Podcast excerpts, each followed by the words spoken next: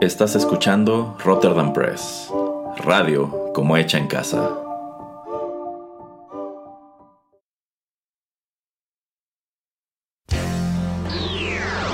He-Man y los One Hit Wonders del universo. Yo soy Adam, príncipe de Eternia y defensor de los secretos del castillo Grayskull. Él es Pereira, mi más querido amigo.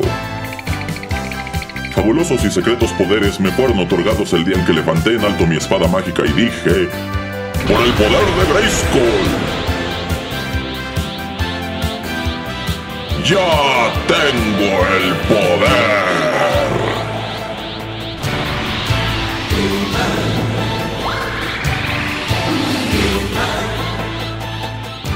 Pereira se convierte en un melómano insufrible y yo me transformo en He-Man, el hombre más poderoso del universo.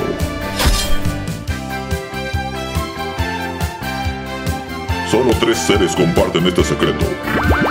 El señor Álvarez, el padrino Larios y Erasmo. Juntos defendemos los One Hit Wonders del universo de las demoníacas fuerzas de Skeletor.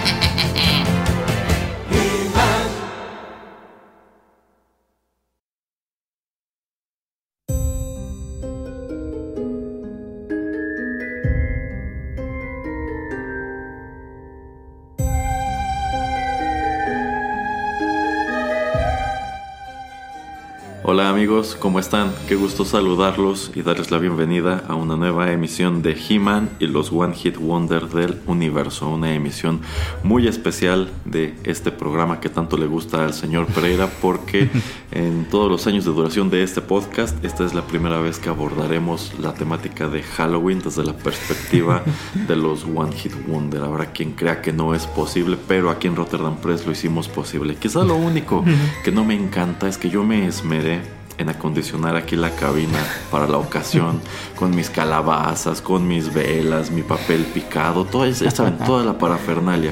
Y le dije al señor Pereira que viniera disfrazado, y no están para saberlo, pero yo les cuento que vino nada más con una sábana mugrosa que de haber agarrado su cama, le hizo unos orificios para los ojos y ya. Así el señor Pereira vino disfrazado, caracterizado de un típico y estereotípico fantasma fuera de todo eso, ¿cómo le va, señor Pereira? Se me acabó el papel de, de baño, por eso no pude venir de momia. Hubiera tenido un poco más de mérito eso, señor Pereira. Pero bueno, ya está aquí, que es lo importante. Y vamos a platicar un poco sobre, pues, sobre un One Hit Wonder halloweenero. eh, que debo decir, no sé qué tan presente lo tengan nuestros escuchas en México, pero ciertamente en Estados Unidos esto es algo, esto es ya prácticamente tradicional. Y yo considero que es tan tradicional que precisamente por eso alcanza a contar como un One Hit Wonder, sobre todo si tomamos en cuenta lo que ocurre o no ocurre posteriormente con su intérprete. ¿De quién vamos a estar platicando hoy, señor Pereira? Eh, bueno, vamos a estar hablando eh, generalmente del, del señor eh, Bobby Boris Pickett y bueno, con su agrupación, ¿cómo, cómo se puede pronunciar eso? The, The Crypt Kickers. Eso. bueno, como veremos, esta, pongámoslo entre comillas, agrupación, uh -huh. por allí también tuvo un cambio de nombre, pero si nos vamos a centrar en este personaje, el cantante, escritor, actor, ahora sí que este señor era multiusos, Bobby Boris Pickett. Así que para ir entrando en materia, vamos a escuchar su gran éxito. Insisto, una canción que quizá no tenemos muy presente en el mundo de habla hispana, que creo que sí tiene su versión, pero bueno, yo creo que muchos cuando la escuchen dirán, ah, es esa.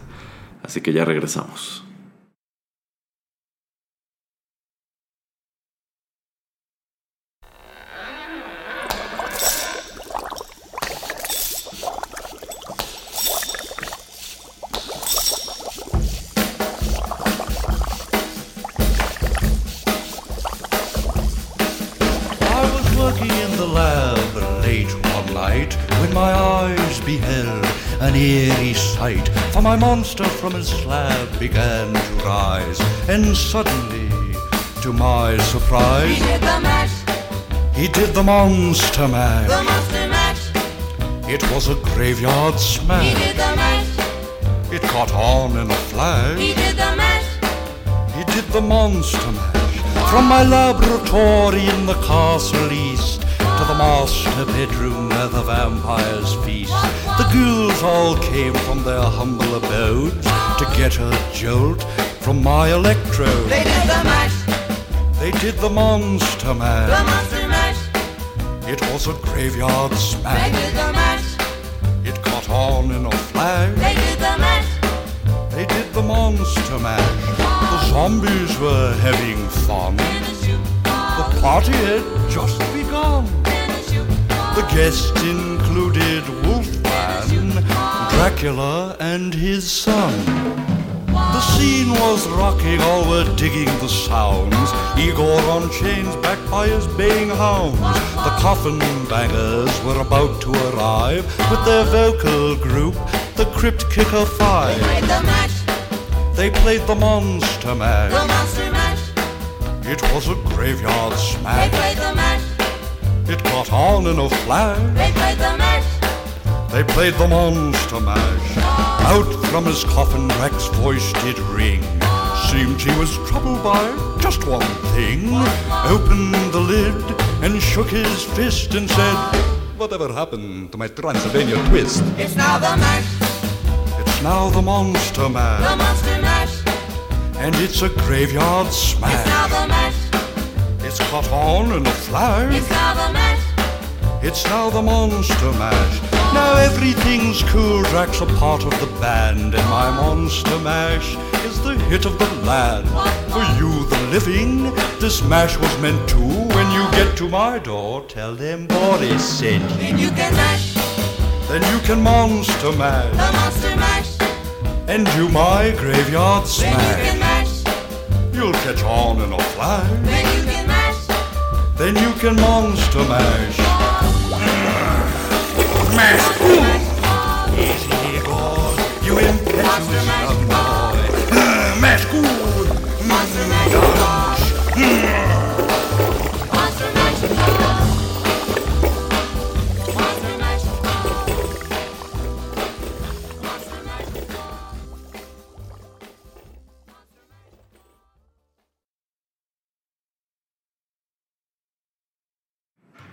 Muy bien, ya estamos de regreso en He-Man y los One Hit Wonder del universo. Y esto que acabamos de escuchar, muy, muy socorrido en estas fechas, en la radio, en la televisión de los Estados Unidos, lleva por título Monster Mash. Esto fue interpretado por Bobby Boris Pickett y los Crypt Kickers. Y esto apareció en 1962 como un sencillo independiente publicado por el sello Garpax. Esta canción fue escrita por Bobby Pickett y Leonard Capizzi. Y quiero empezar preguntándole al señor Pereira, antes de que nos pusiéramos a platicar, bueno, a planear este programa, antes de, antes de todo esto, ¿usted tenía conocimiento de esta canción, de Monster Mash?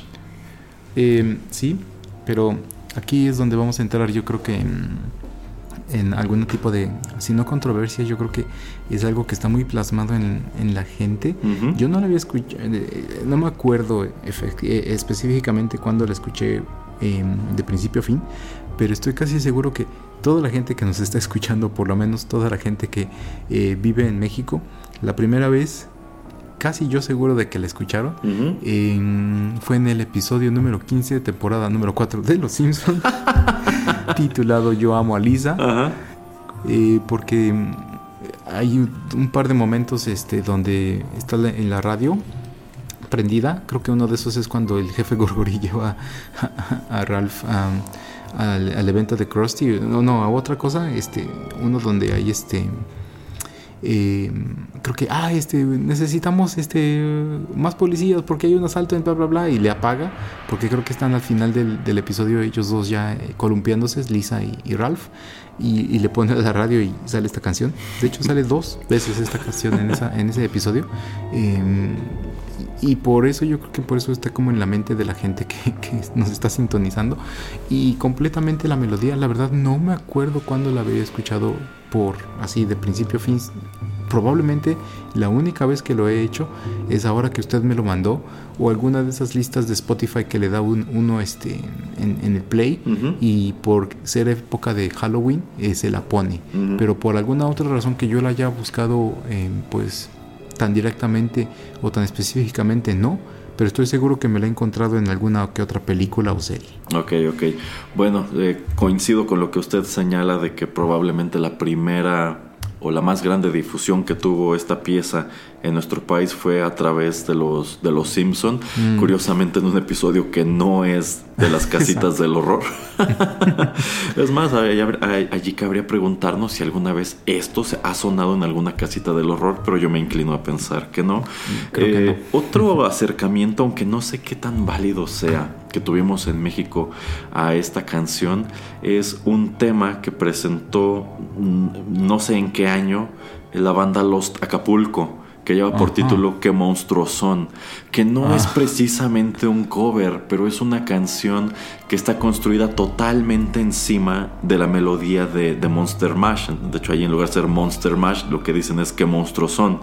Este, que es más una canción muy simpática y que me sorprende que no sea más recurrente en estas fechas en, en nuestro país como si lo son otras canciones que vienen de Estados Unidos pero eh, pues yo estoy seguro que esta canción empecé a escucharla sobre todo pues en redes sociales en cuentas Ajá. que sigo que en, en cuentas que sigo que son de Estados Unidos y que luego pues ambientaban lo que sea que estaban mostrando con ella con esta canción de Monster Mash que insisto allá es allá es algo muy típico porque cuando esta canción se estrena este no estoy seguro si fue si, si fue en el mes de octubre de 1962 me parece que sí pues es un hitazo es un, es un tema muy popular que tomando en cuenta que en aquel entonces estaba muy de moda este tipo de, de rock and roll un poco más ligero, más como para bailar, más como de los archis y ese tipo de cosas. De hecho. Pues sí, Sí. es totalmente ese sonido y tiene esta pues esta, esta melodía muy simpática, tiene esta letra que aborda un número de monstruos clásicos como podrían ser los monstruos de la Universal y pues todo parece ser narrado por tu conde Drácula estereotípico Exacto. a la, vo- a la, este, a la Bela Lugosi. Y de hecho este, este señor Bobby Pickett está tratando de imitar un poco la voz de Bela Lugosi en la Drácula de Todd Browning. Entonces digamos que tiene todos los ingredientes que necesitaba en su momento para convertirse en lo que se convirtió. Y así como en la televisión de Estados Unidos hay un número de programas que año con año se transmiten, como el especial de La Gran Calabaza de Peanuts, como este, otros que son de los Looney Tunes y demás, o también la adaptación de The Halloween Tree. Bueno, pues algo que es todo el tiempo suena por estas fechas es precisamente The Monster Mash, que tiene su buen número de covers. Algunos de ellos son famosos como el que hacen eh, los Misfits, que es un cover ya más como de punk rock. Y hay otros que están que tratan de parecerse más a esto. Pero el original, el original, el que dio inicio a todo este, a todo este Monster Mash, pues, pues fue, fue este. Entonces, eh, es allí en donde tiene sus, sus orígenes. Eh, este señor, eh, Bobby Pickett, pues no era como tal un cantante al momento de que esto se estrena. O sea, ya, ya lo dije, No. este era un señor multiusos, pero que sí tenía como tal esa curiosidad de trabajar en medios, trabajar en medios en distintas capacidades. Creo que incluso llegó a trabajar haciendo, haciendo radio, pero en ese año 1962 se sienta junto con este señor Leonard Capizzi a escribir este tema musical y le parece pues lo bastante bueno como para ofrecérselo a un número de discográficas. Graban una demo, lo la, este, la- la empiezan a distribuir, pero ninguna le interesa.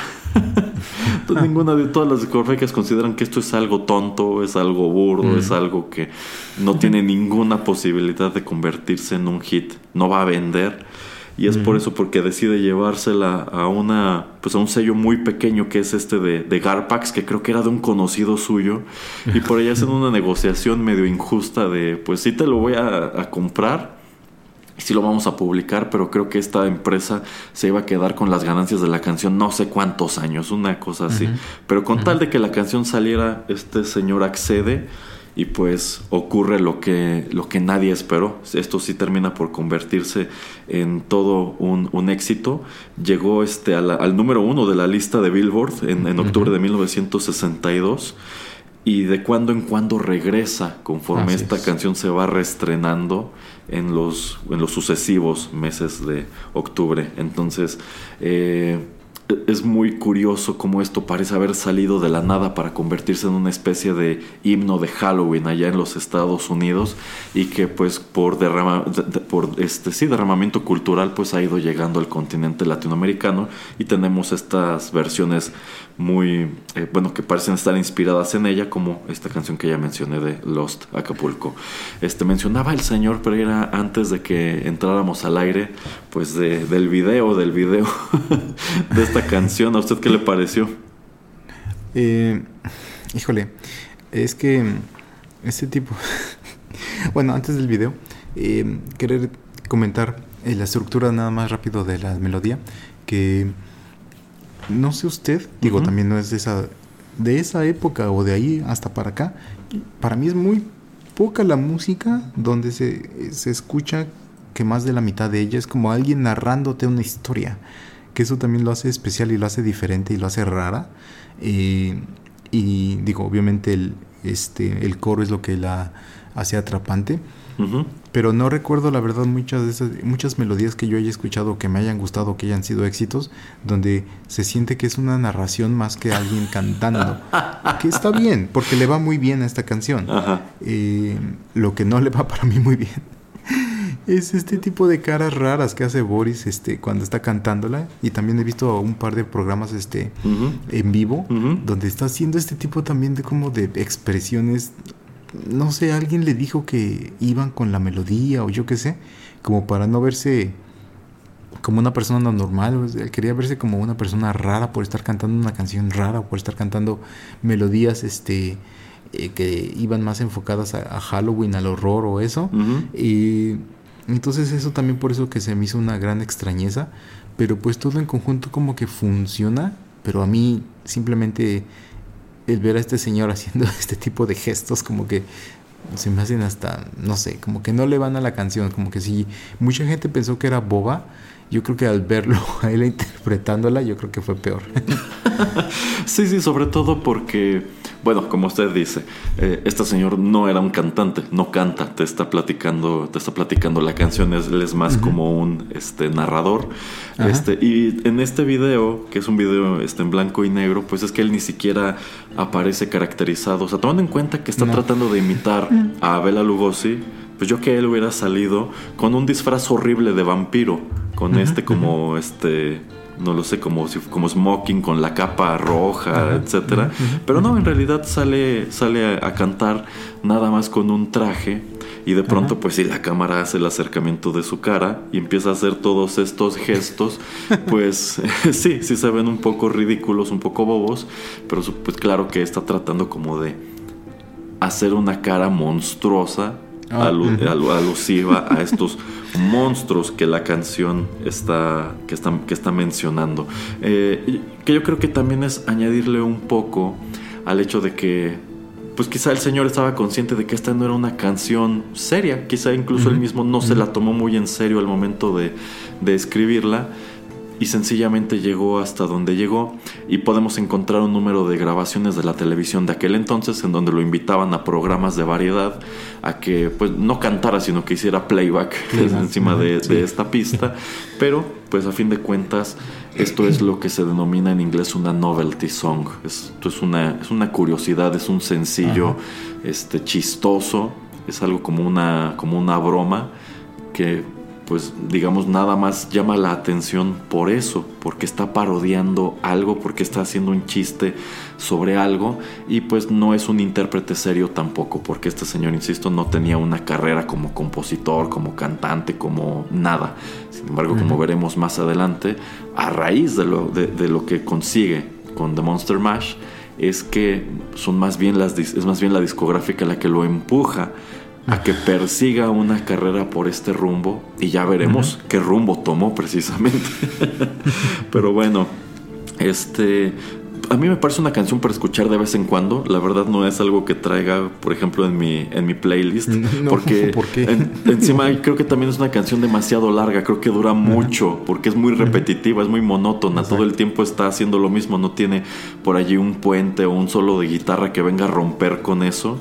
Entonces dices, sí, es eso. Es, es algo para que quede al fondo en la fiesta de Halloween, que nadie le ponga atención. Va a ser divertido porque todos lo van a bailar, todos lo van a ubicar. Pero hasta allí es a donde da este, la extensión de el Monster Mash. Que bueno, este, en vista de que este señor se hizo famoso con una canción que va de Halloween, que va de, de monstruos, pues vamos a ver que es precisamente el rumbo que tomó su carrera. y ya quiero ver qué nos platica el señor Pereira sobre las canciones que siguen. Así que si usted no tiene algo más que agregar, ¿qué le parece si vamos a la que sigue? Ah, sigamos con el programa. Muy bien.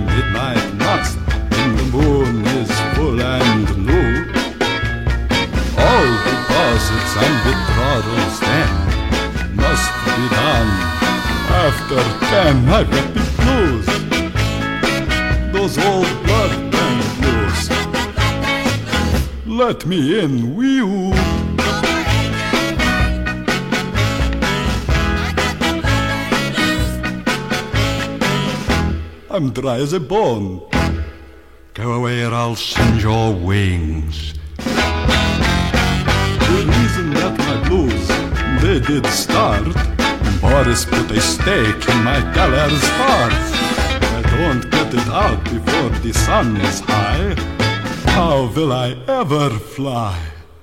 I've really got the shakes, my wing membrane aches. How will I make it tonight? The boss of the local Red Cross? I'd like to know his name. If he just doesn't give a heck, I'll put the bite to his neck and lose my blues. all the blood bank blues. Let me in, you? I'm dry as a bone. Go away before I sing your wings. Will you? Will you? Darn it, I said will you. Doesn't anyone know popular music?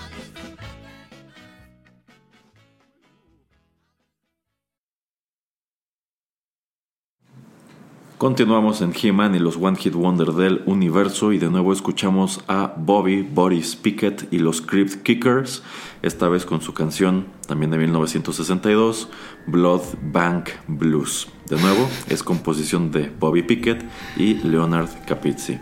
Esto no apareció en su momento como sencillo independiente, esto ya forma parte del álbum The Original Monster Mash que es muy curioso de dónde sale esta cuestión de tener que especificar que este es el Monster Mash original.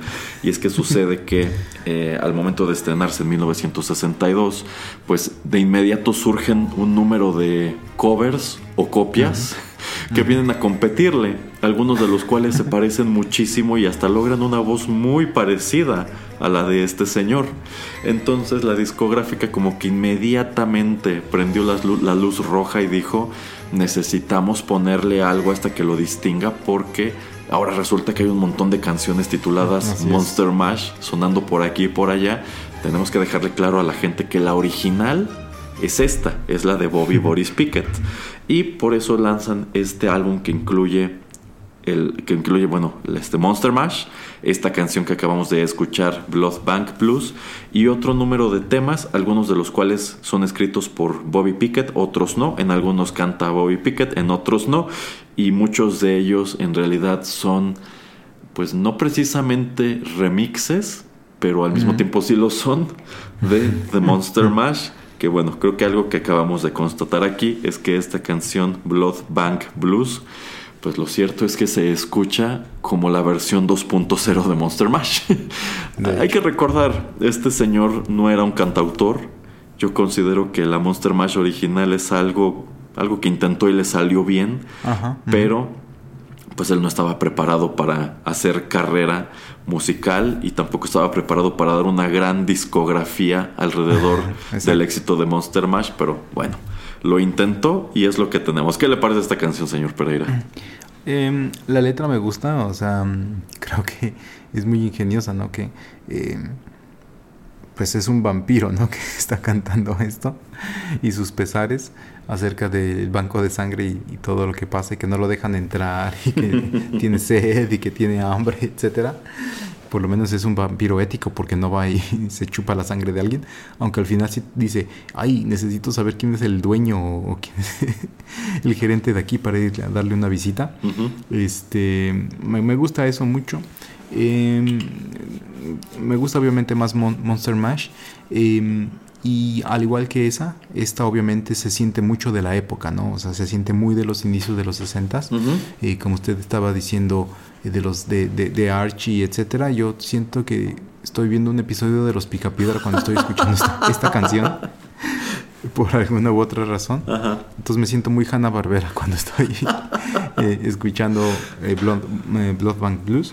Ajá. Eh, pero por lo menos la letra yo creo que le va bien. Y como usted estaba comentando también en, en el primer bloque, yo creo que es algo muy, eh, muy identificado y, y algo muy, eh, pues, simplemente eh, que sobresale porque es, eh, un- es muy tópico, ¿no? O sea, es, es simplemente hace referencia a, a una parte como que de, de, de las tradiciones, digámoslo así, eh, en Estados Unidos. Y también cuando estaba yo viendo uno de estos programas de variedad, eh, pues te das cuenta de cómo ha evolucionado también el tipo de disfraces que ha tenido las personas, porque cuando enfocaban ahí a la gente que fue ahí disfrazada, pues eh, en en- no hay mucha variedad, o sea, no, no, no son muchos los monstruos y también como que eh, pues no es que espanten o que sean de gore, es así como usted comentaba, de esos monstruos originales de Universal, como que todo va más o menos envuelto en eso,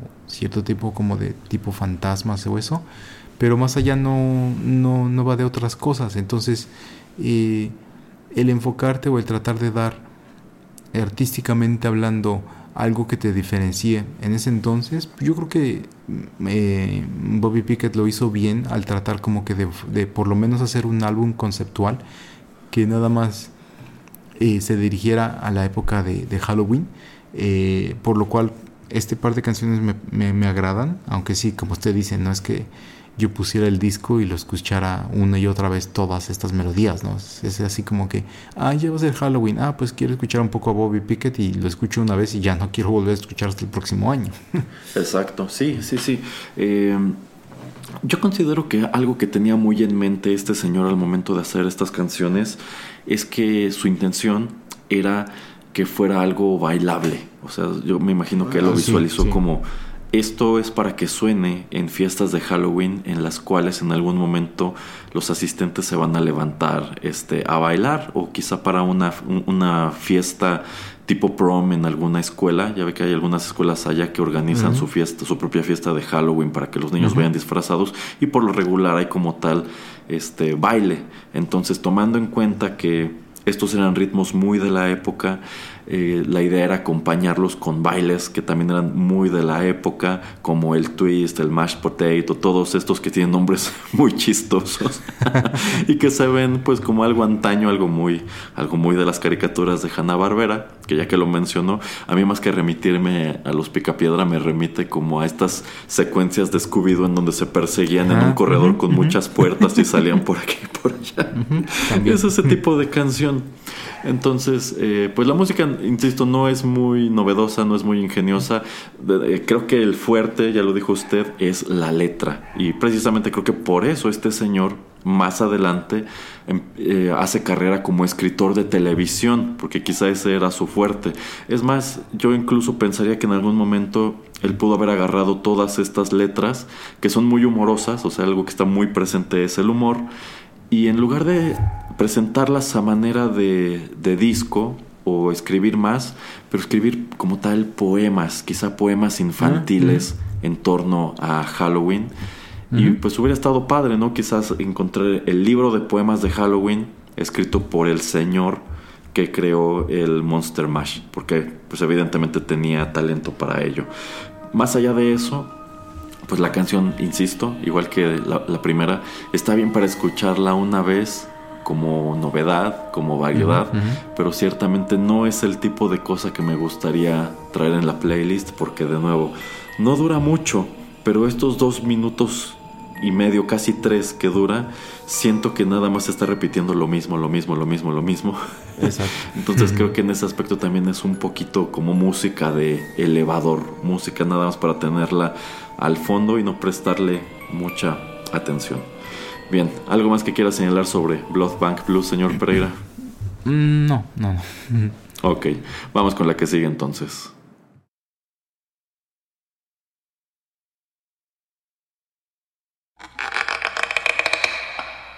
My name is Boris, and back in 62, the Crypt Kickers and I brought the Monster Mash to you. But now it's a different bag, and mashing is a drag.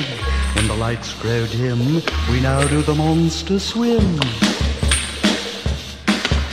All you would-be monsters, come on in. Boris is going to show you how to monster swim.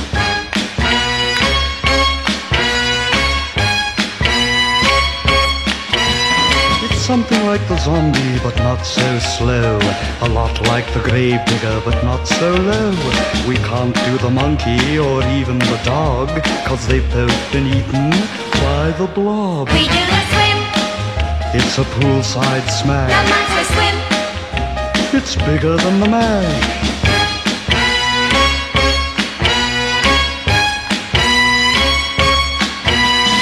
Here we are swimming under the full moon, the werewolf and the creature from the Black Lagoon. Dracula, what do you think of my new smash?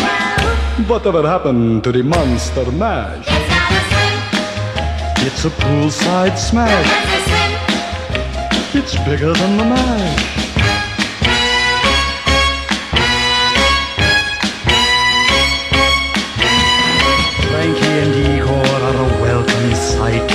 Vampire are flying in out of the night. Even the Beatles are shaking their domes, dancing to the swim band of the Rolling Bones.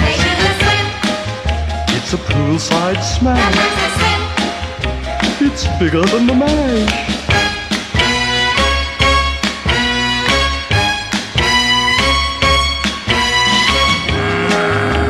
Hmm, Ooh. Give it a try,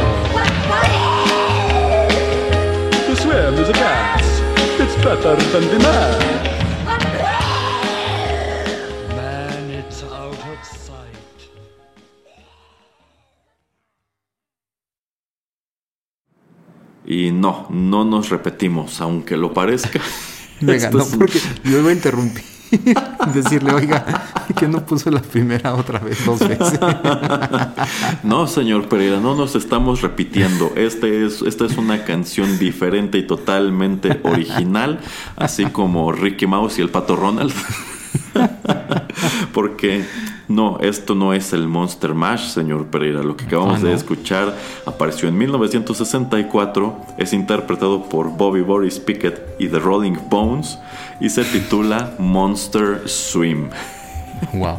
Y de nuevo aparece como un sencillo independiente publicado por el sello Garpax. Bueno, pues dos años después de que este señor se convirtiera en el rey del Halloween, como Jack, con The Monster Mash y con su disco de The Original Monster Mash y las canciones allí incluidas, pues tenía que regresar, tenía que volver a poner, este, a dejar su huella, ahora con Monster Swim. Que, bueno, mientras que Monster Mash como que es una canción que tiene la temática de que es el baile de los monstruos y están haciendo este pasito denominado Monster Mash.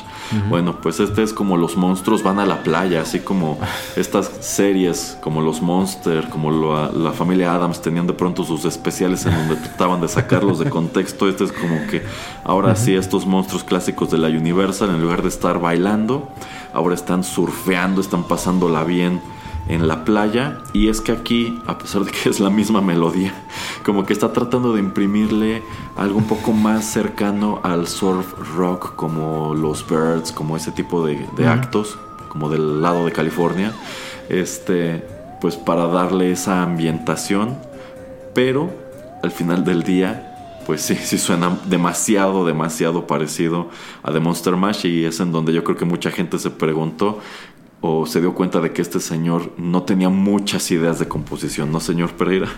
Sí, exactamente, así como que es exactamente la misma canción.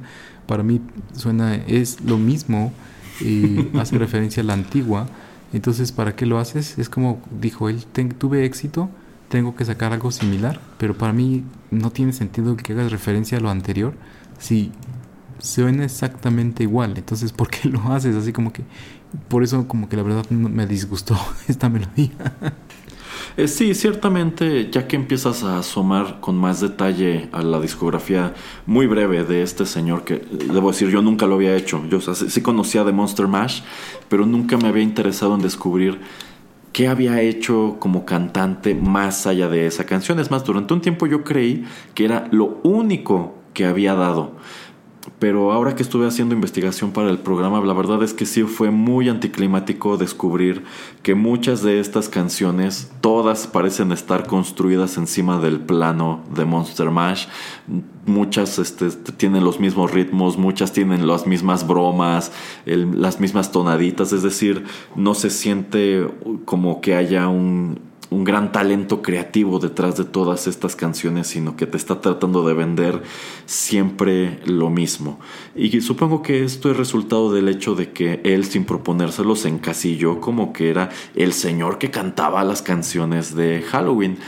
Eh, dudo mucho que haya tenido en su momento la curiosidad de incursionar en otros, en otros géneros. Eh, tengo entendido que también como que él estaba consciente de que esto no era su fuerte, que él no tenía una formación para desempeñarse como cantautor, sencillamente en algún momento este, le dio al clavo y pues trató de capitalizar hasta donde pudo sobre lo mismo. Desafortunadamente, pues sí, este Monster Swim que él arroja dos años después con la intención de que sea el nuevo Monster Mash, bueno, pues descubrimos que es el mismo Monster Mash, nada más el sombrero es nuevo.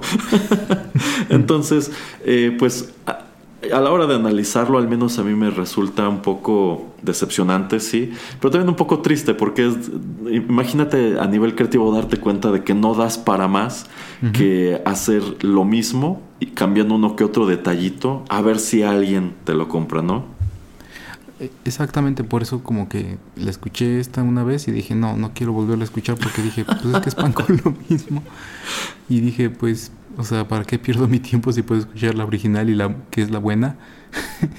Aunque no me super agrade, pero como le digo, como que el hacer como que la autorreferencia, como que eh, odio cuando cualquier artista hace eso, entonces así y peor cuando es en una canción, entonces así como que no, no lo hagas, o sea, si estás haciéndolo de manera tributo porque es otro grupo, es, es otro cantante, ok, pero lo estás haciendo contigo mismo y con algo que sacaste hace un par de años, entonces yo así de, no, esto es patético.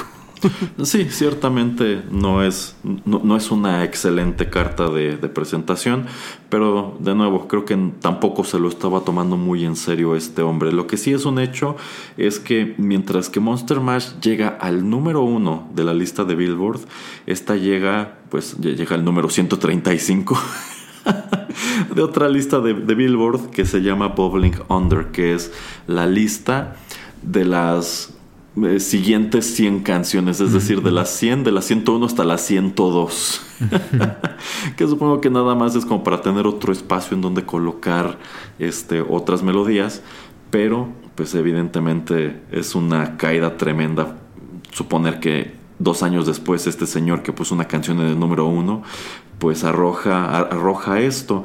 Y tampoco fue el éxito de ventas que estaban esperando en su defecto, que no estaban esperando, porque mientras que Monster Mash se convierte en un fenómeno prácticamente cultural y es tradición hasta hoy escucharla en Halloween, bueno, pues no ocurre lo mismo con esta Monster Swim, que pasó más bien desapercibida. Yo creo que mucha gente efectivamente se desilusionó.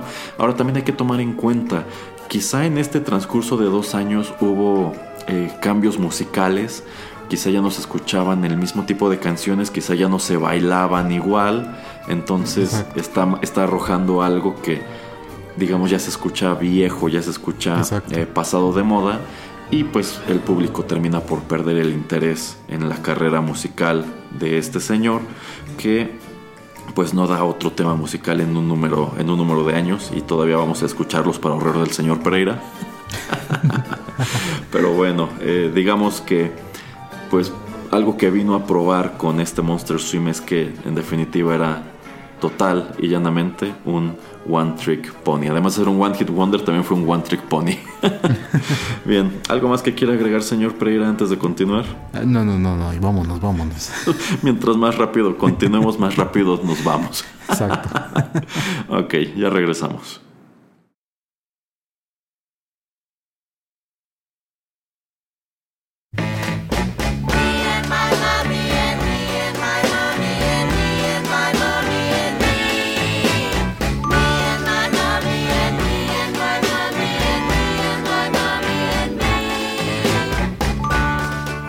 Saw the face of the mummy last night.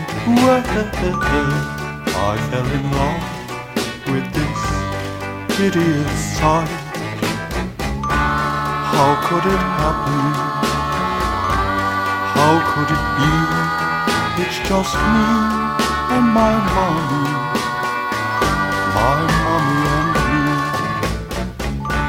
It happened in Egypt by the old river Nile, at the top at the base of the pyramid. She gave me a smile, her bandage unraveled, decayed flesh I did see. Now it's me and my mommy, my mommy and me. Flesh like clay in her tomb did lay for thousands and thousands of years. I came one day, found her rotting away, and dried all her clay-like tears. We married in Cairo the very next day. Now outside our crypt the inscription does say. Here lie two mummies Wrapped close as can be. It's just me and my mummy My mummy and me. I love her so She's my mummy now I can't live without she has me all tangled up. She's just my girl, my little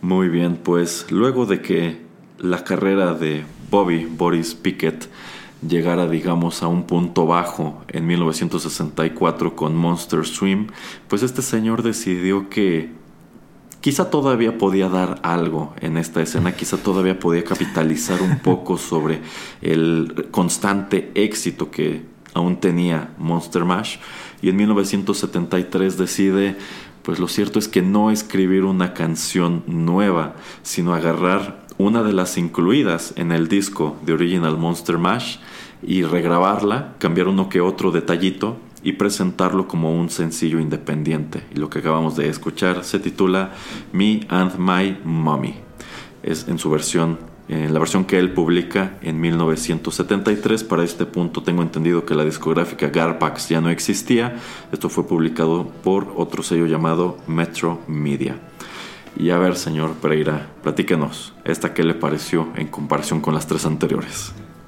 Eh, bueno, en comparación de las anteriores, pues esta es más una balada.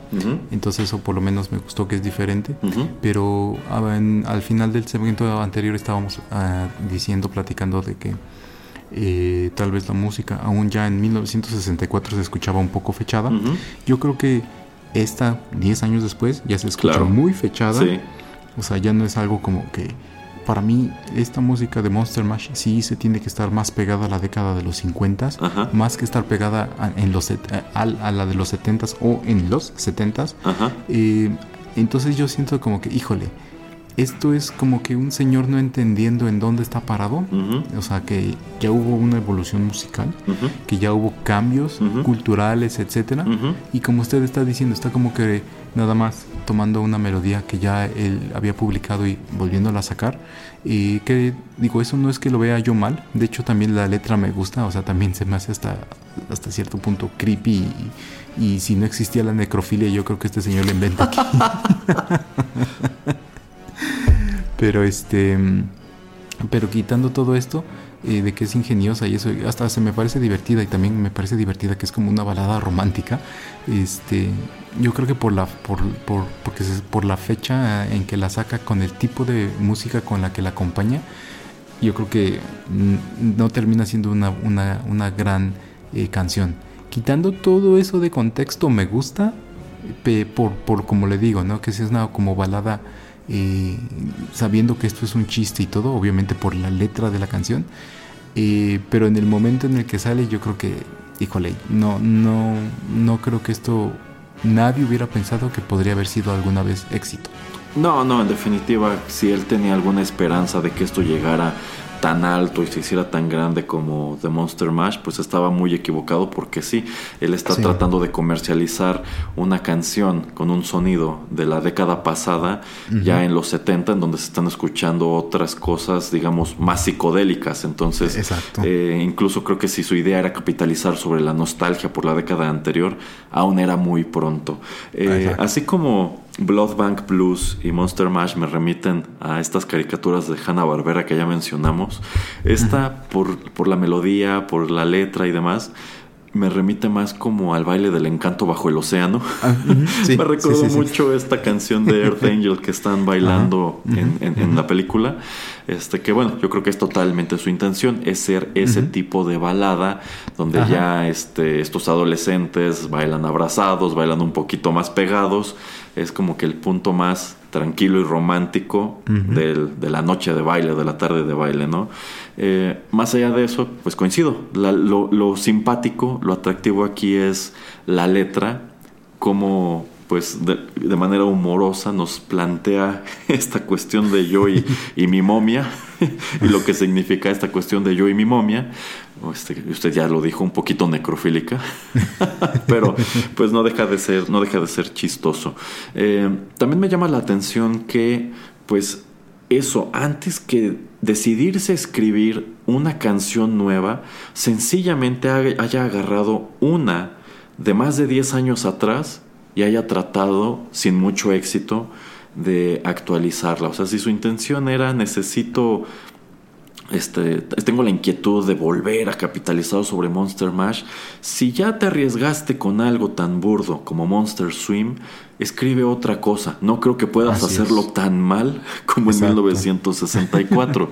o en su defecto, pues si eres un cantante de canciones de broma que no debe ser tomado en serio, bueno, pues ah, empieza a sacar como tal tu, tu larga línea de canciones de la, de la saga Monster, ¿no? De Monster Mash, de Monster Swim, de Monster Race, de Monster Olympics, no sé. o sea, puedes exacto. empezar a colgarte de, incluso de eso, así de, ah, bueno, esta es la canción de los monstruos, ya fueron a la playa, ahora fueron a las Olimpiadas, ahora fueron al. Mundial de Fútbol, no sé. Quizá pu- pues, hubiera sido más inteligente capitalizar sobre Monster De. Mash de esa manera que hacer esto que termina siendo igual un ejercicio burdo. Agarraste una canción de hace 11 años y en su momento no la pudiste vender y ahora quieres ver si puedes venderla de, de- de nueva cuenta y pues Exacto. de nuevo es algo que termina por, por no funcionar y pues al mismo tiempo, tomando en cuenta que todo esto ya está empezando a aparecer con tantos años de separación, que digo, tampoco es que él se haya enfocado como tal a esto, él estaba haciendo otras cosas, trabajando sobre todo en televisión, pero pues deja, como que crea la imagen, crea la impresión de que no eres muy creativo realmente y que solamente eh, lo hiciste para ver si puedes sacar un poquito más de dinero de ese éxito que tuviste en 1962, lo cual, pues de nuevo, creo que es muy, muy anticlimático y de nuevo que también creo que es una canción que es para escucharla muy de vez en cuando. Eh, antes de pasar al siguiente segmento, quería retomar un poco algo que mencionó el señor Pereira sobre eh, la- los videos en donde podemos ver a este, a este hombre, eh, Bobby Pickett, presentándose en programas de variedad y como en algunos de ellos. Es evidente que es un programa que están haciendo de Halloween y la gente en el set está, está disfrazada y él decía de estos disfraces pues burdos y poco creativos. Fíjese que si hay algo que yo extraño un poco de cómo era el Halloween cuando nosotros éramos niños, Ajá. es que los disfraces siempre eran eso, eran burdos, feos Ajá. y poco creativos. Ajá, Eh, algo que siempre me, me- bueno, que me llama la atención de cuando quieren hacer el episodio de Halloween de alguna serie de televisión, sobre todo una serie más bien reciente, es como en estas fiestas todos llevan disfraces muy elaborados. Todos aventaron la casa por la ventana para disfrazarse de zombie, pero es un zombie eh, mejor caracterizado que los de George Romero, de momia, pero hasta con detalles como de Tutankamón o Nefertiti. y dices. Pero es que en la vida real, en las fiestas de Halloween, nadie se disfrazaba así. Eh, Exacto. Iba el niño al que le enrollaban el papel sanitario para que fuera la momia, es como el señor Pereira que viene hoy con su Así es. sábana nada más para hacer el fantasma, o nada más con, con una máscara barata de plástico y tu ropa del día a día. Eso era lo normal. Entonces, eh, no sé, yo, yo sí extraño un poco como que esa inocencia que acompañaba ese tipo de disfraz y no que ahora todo mundo parece querer ir la milla extra para De tener hecho. un disfraz pues muy llamativo, eh, en consecuencia también un disfraz eh, muy costoso y no sé, para al menos a mí, para mí sí le termina quitando algo de encanto, no sé usted. Es que mm, se vuelve como, y obviamente con redes sociales y todo eso, y yo creo que se vuelve como más como un evento al cual como que uno tiene que, asistir y tiene que asistir como bien vestido, y bien vestido me refiero a todo lo que se dice como meterle eh, mucho presupuesto y también estilizar mucho lo que usted está eh, usando, simplemente porque pues su fotografía va a aparecer en muchísimos lugares, ¿no?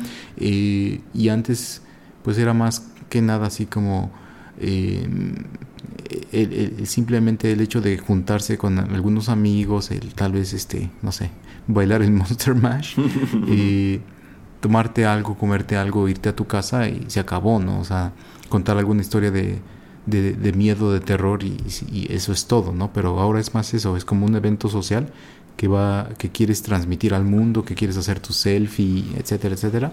Entonces yo creo que se ha vuelto más eh, en eso, más que en, en simplemente el querer juntarte con, con personas que tú conoces como para pasar un buen tiempo. Y es que aparte de estas fiestas se ha vuelto muy recurrente que ya no son fiestas como de vecindario, sino que son fiestas en donde que son en restaurantes, en bares, o sea, es algo, es una organización más grande. Yo me acuerdo que Exacto. cuando éramos niños, no- nosotros, por ejemplo, nos llevaban a una fiesta en una casa, la organizaba, o sea, algún vecino ponía la casa para hacer la fiesta de Halloween y eran estos disfraces horribles con estas máscaras de ese plástico que, Ah, sí, o- con estos elásticos que se reventaban nada más de intentar ponértelas, este, y pues con cosas muy sencillas, o sea, ni siquiera había este pan de muerto, nada así por el estilo, sino dulces, sándwiches, Sándwiches, ese, tipo de cosa, más o menos como lo que muestra el especial de la, de la Gran Calabaza, que vemos que es una, una fiesta de vecindario. Los disfraces son pues puras sábanas y creo que nada más Lucy se pone su máscara de bruja. y son actividades este, muy sencillas como este juego que creo que nunca llegó aquí, de sacar las manzanas de la tina, Ajá, este, o ponerle la cola al burro. ese tipo de cosas, ¿no? Entonces, exacto. este no sé, son cosas que han cambiado relacionadas con el Halloween que al menos a mí no me gustan tanto y me acordé ahora que mencionó esto de los asistentes y sus disfraces feos en estos programas de la televisión sesentera. Bueno, pues este señor Bo- Bobby Boris Pickett, al igual que Drácula, al igual que el monstruo de Frankenstein, decidió que no había dado suficiente, que todavía estaba vivo. y unos años después, bueno, ya bastantes años después, todavía nos arrojó otra pieza musical. Así que vamos a escucharla y regresamos con nuestros últimos comentarios.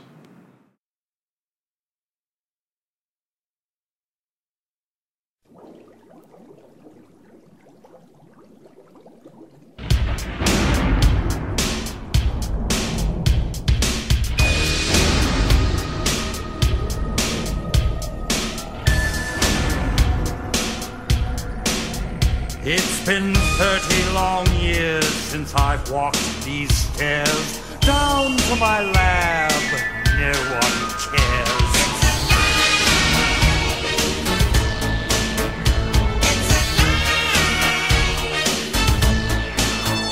I'm no longer the mad scientist of rock and roll. It's apparent to me time has taken its toll. My son's taken over. He's quite the bright lad, bringing life to the dead, just like his old dad. He does things now with computers and lasers that I once would perform with straight-edged razors. Let's visit him now. Who knows what's in store? Just one moment, please, while I open this door.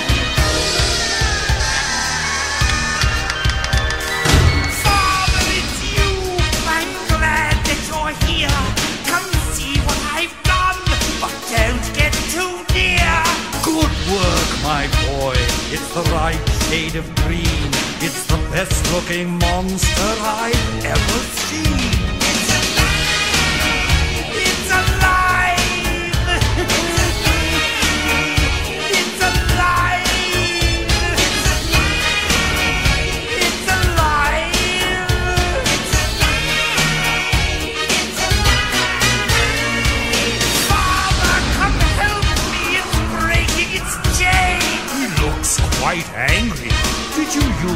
Right brain? Fritz, you idiot!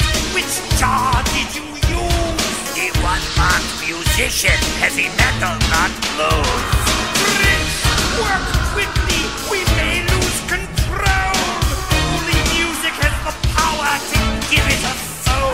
Get the wolfman on drums, let the mummy play bass. Give the thing a guitar. There's no time to waste.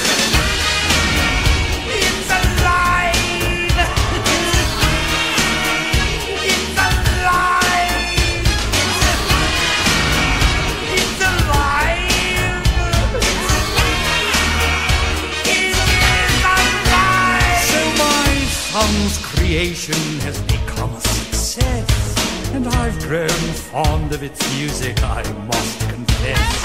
Though I never thought that it would ever survive. I'm delighted to say that it's still alive. It's alive. It's alive!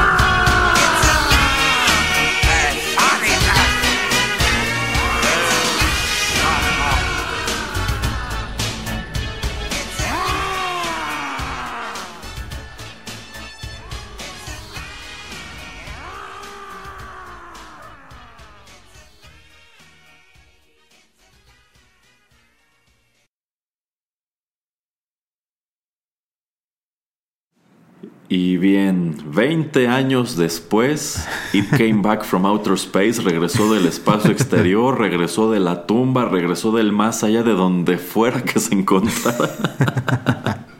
El señor Bobby Boris Pickett con la canción It's Alive, que apareció como un sencillo totalmente independiente, lo publicó con su propio dinero en 1993.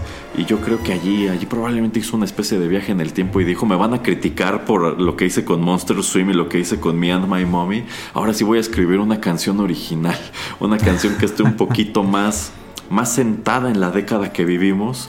Y bueno, el resultado es esta canción titulada It's Alive, que allí yo creo que sí hizo un poquito de investigación y se puso a sondear qué es lo que está escuchando, qué, qué es lo que está sonando en la radio, qué es lo que están escuchando niños y adolescentes.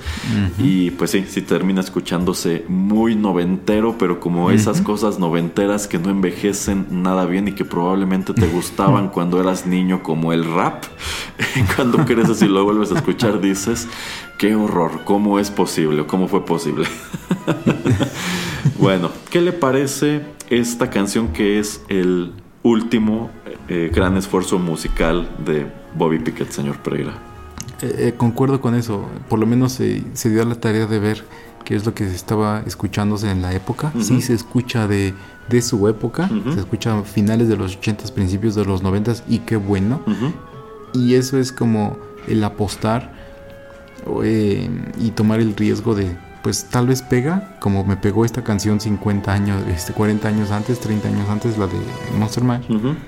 Eh, y bueno, este, sacar algo también otra vez que es jocoso, es chistoso, eh, también como que trata de poner un poco de coco a la letra, eso, todo lo que, excepto Monster Swim, pero las otras melodías que hemos presentado, eso es lo que me ha gustado de, de este episodio, que por lo menos es algo muy diferente y como también comento eso de estar narrando este, más que estar cantando, eso también me, me gusta que se- lo hace también diferente este programa, no solamente que es especial de Halloween. Eh, y, y bueno, no le pegó, pero me, me agradó, o sea, no, no puedo decir que me haya desagradado, la verdad, siento que está bien, este, sabe lo que quiere ser, eh, no nos está exponiendo como que algo diferente, no trata como que de salirse de, de esa pequeña cajita que él, era, que él era el estilo musical de ese entonces. eh, y, es eso, es todo, ¿no? O sea, como usted dice, ¿no? Pues él lo hizo él solito y él la trata de publicar, la trata de promover, pues como puede. Entonces, pues todo eso también yo creo que le da como que ciertos puntos como a favor, eh, más que el que, pues a veces es mucha suerte el que a la gente eh, le termine de, encantar algo que tú estás sacando. Y pues en ese entonces, como siempre, ¿no? Antes de- del streaming, el tener que estar batallando y llevarlo tu cassette o tu CD a la radio y pues estar tratando de mandarlo a 20 mil estaciones en, en 50 ciudades como para ver quién lo pone y a ver si despega o no. Pero pues por todo eso creo que pues es- fue un buen esfuerzo y mm, como que yo creo que es una buena manera de terminar como que su serie o su saga de este tipo de, de- de melodías. Ok, ok. Bueno, debo decir que a mí no me pareció una gran canción, no me parece tan mala como Monster Swim. Eh, Creo que está bien que haya, se, se haya aventado por algo eh, original y sobre todo eso, que sí se escucha como algo ya más enraizado en los años 90. Creo que hubiera sido terrible que repitiera este ejercicio de agarrar una no. canción del 62 y tratar de vendérsela a jóvenes de los años 90 y peor aún tomando en cuenta las cosas horribles que estábamos escuchando en los años 90. este, entonces, bueno, creo que es un buen esfuerzo. No me termina de encantar. Yo creo que de todas las canciones que escuchamos hoy, pues la más simpática, la más pegajosa en definitiva es este Monster Mash. Pero bueno, o sea, es de, es de notar eso que trató de adaptarse, trató de actualizarse, no termina siendo algo pues exitoso, pero allí, allí está. Y esta es la última canción original que este señor eh, publica. Para entonces él pues estaba más enfocado en escribir para la televisión. También eh, pues trabajó en algunas series y películas para televisión como actor, sobre todo pues cosas de muy bajo presupuesto, cosas muy de serie B, pero a fin de cuentas pues parece que eso es lo que le gustaba. También estuvo trabajando, este, como ya señalé antes, en la radio en Los Ángeles me parece. Y pues ya digamos que el resto de su vida útil la pasó este la pasó trabajando eso sobre todo en la televisión. Eh, él, él era, origina- era originario de Massachusetts. Creo que los últimos años de su vida los pasa en Boston en donde era pues una celebridad local una celebridad local que se asociaba mucho con Halloween y al parecer lo contrataban para que presentara el Monster Mash y otras canciones en fiestas de Halloween o festivales de, de Halloween, que a fin de cuentas es por lo que él se dio este, a conocer. Eh, creo que también hizo trabajo de doblaje. Y pues los últimos créditos eh, como tal que tenemos de este señor son en YouTube. En 2004 y 2005 él prestó su voz para un par de clips animados, animados por Flash, que llevan por título Monster Slash y Climate Mash, que son este, clips que buscan eh, protestar contra pues las políticas de los Estados Unidos en torno a la deforestación y el calentamiento eh, global. Entonces, eh, él no escribe esas canciones, no escribe esas letras, sencillamente alguien más lo hace a manera de parodia o homenaje y lo contactan y le preguntan si quiere prestar su voz para este ejercicio. Él dice que sí y pues regresa a hacer todos esos años después otra vez otras versiones del, del Monster Mash, ¿no? Eh, este señor muere en el año de, de 2007 y pues bueno, deja tras de sí esta, pues esta curiosa carrera musical que pues dio una canción, una canción totalmente de temporada encima de la cual él trató de construir y trató de construir, pero sencillamente eh, no lo logró. Quizás si se lo hubiera tomado en serio, quizás si él hubiera decidido en su momento, sí quiero ser cantautor, sí quiero destacar en ese terreno, quizá pudo hacerlo. Como trabajó en la televisión, yo pienso que para él era algo más bien eh, ocasional. Exacto. Sencillamente de cuando en cuando se le ocurría voy a hacer otra versión del Monster Mash, voy a escribir otra canción y ya. Pero bueno, eh, hasta hoy es recordado por este tema musical, sobre todo en los Estados Unidos, y precisamente por eso el señor Pereira y yo decidimos que contaba totalmente como Así un One es. Hit Wonder y lo trajimos, lo trajimos aquí. ¿Algo más que quiera agregar antes de, antes de despedirnos, señor Pereira? Eh, no, nada más rápidamente contar que por ahí del año 1992, él, eh, como otros artistas como eh, recientemente lo han hecho, eh, vuelve a grabar este Monster Mash para que él sea el dueño del máster. eh, y él comenta que no es simplemente como para quitarle los derechos, creo que Universal es quien los tenía ya en ese entonces, eh, sino porque cuando la gente iba y pedía como que el poder utilizarlo, pues... eh, Tenía que él- pagar.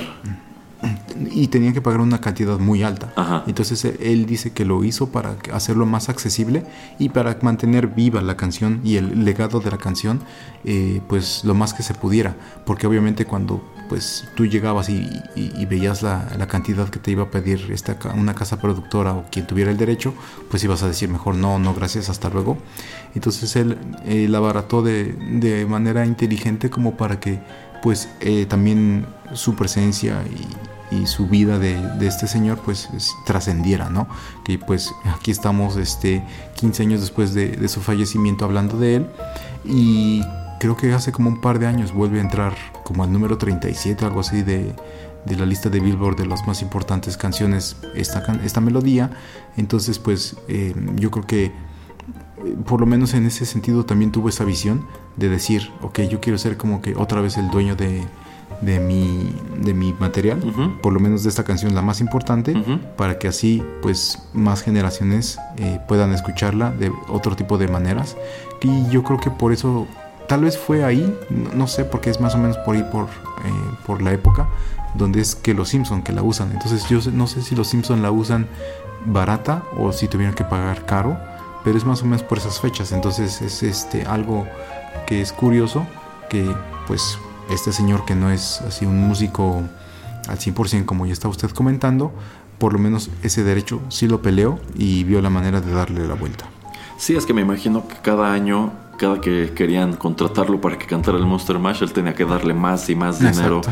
a esta Exacto. discográfica, que es un fenómeno muy interesante este, eh, que ha cobrado mucha fuerza últimamente de artistas que hacen esto, vuelven a grabar la Ajá. canción para darle la vuelta a ese tipo de, obstáculos, porque pues para quienes se preguntan por qué a veces hay artistas, cantantes, bandas que no tocan cierto tema en específico, es porque no son suyos los derechos y les sale muy caro añadirlo a su set. Yo pienso, por ejemplo, en Ringo Starr. Yo me imagino que Ringo Starr, cada que canta Yellow Submarine y esas canciones de los Beatles, la te- tener que dar este, algo de dinero este, al state de Michael Jackson o una cosa Así así. es. Entonces, eh, bueno, son situaciones muy complejas que se dan en esta industria y que estaría interesante comentar con detalle, quizá en TechPili.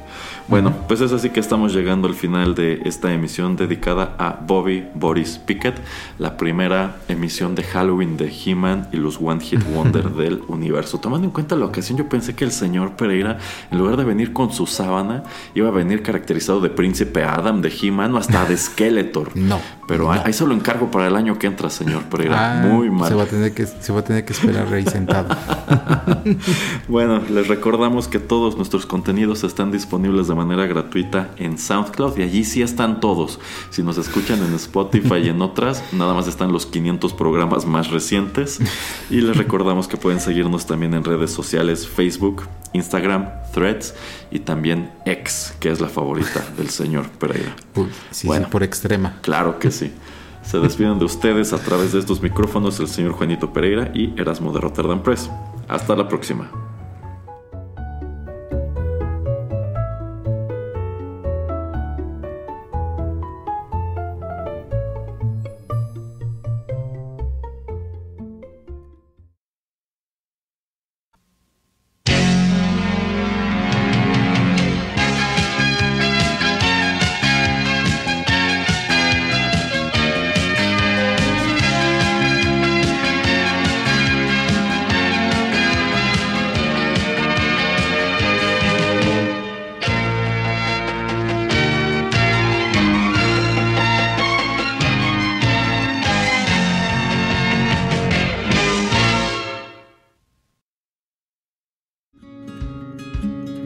Estás escuchando Rotterdam Press.